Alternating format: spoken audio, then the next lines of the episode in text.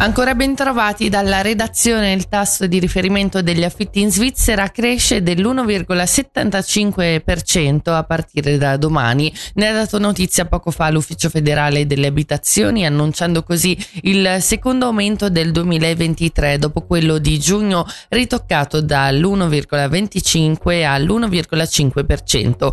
Una decisione che avverte l'Associazione Svizzera degli Inquilini potrebbe ripercuotersi sulle pigioni fino al 3% in più. Gli insuccessi delle elezioni federali al centro del comitato cantonale del PLR che si è tenuto ieri sera a Manno. Il presidente cantonale Alessandro Speziali si è detto pronto a discutere anche il suo mandato se i compagni di partito lo avessero ritenuto necessario. Fermato e denunciato un cittadino svizzero alla dogana di Chiasso Brogeda con un pappagallo a bordo della sua auto. L'animale è protetto in base alla Convenzione di Washington sul commercio internazionale ed è quindi stato sequestrato e affidato in custodia ad un allevamento amatoriale.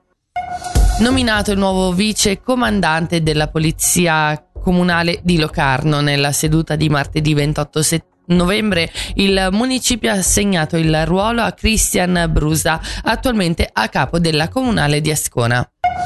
E ora le previsioni del tempo, oggi mattinata nuvolosa e asciutta con primi rovesci dal pomeriggio e temperature massime fino a 7 gradi.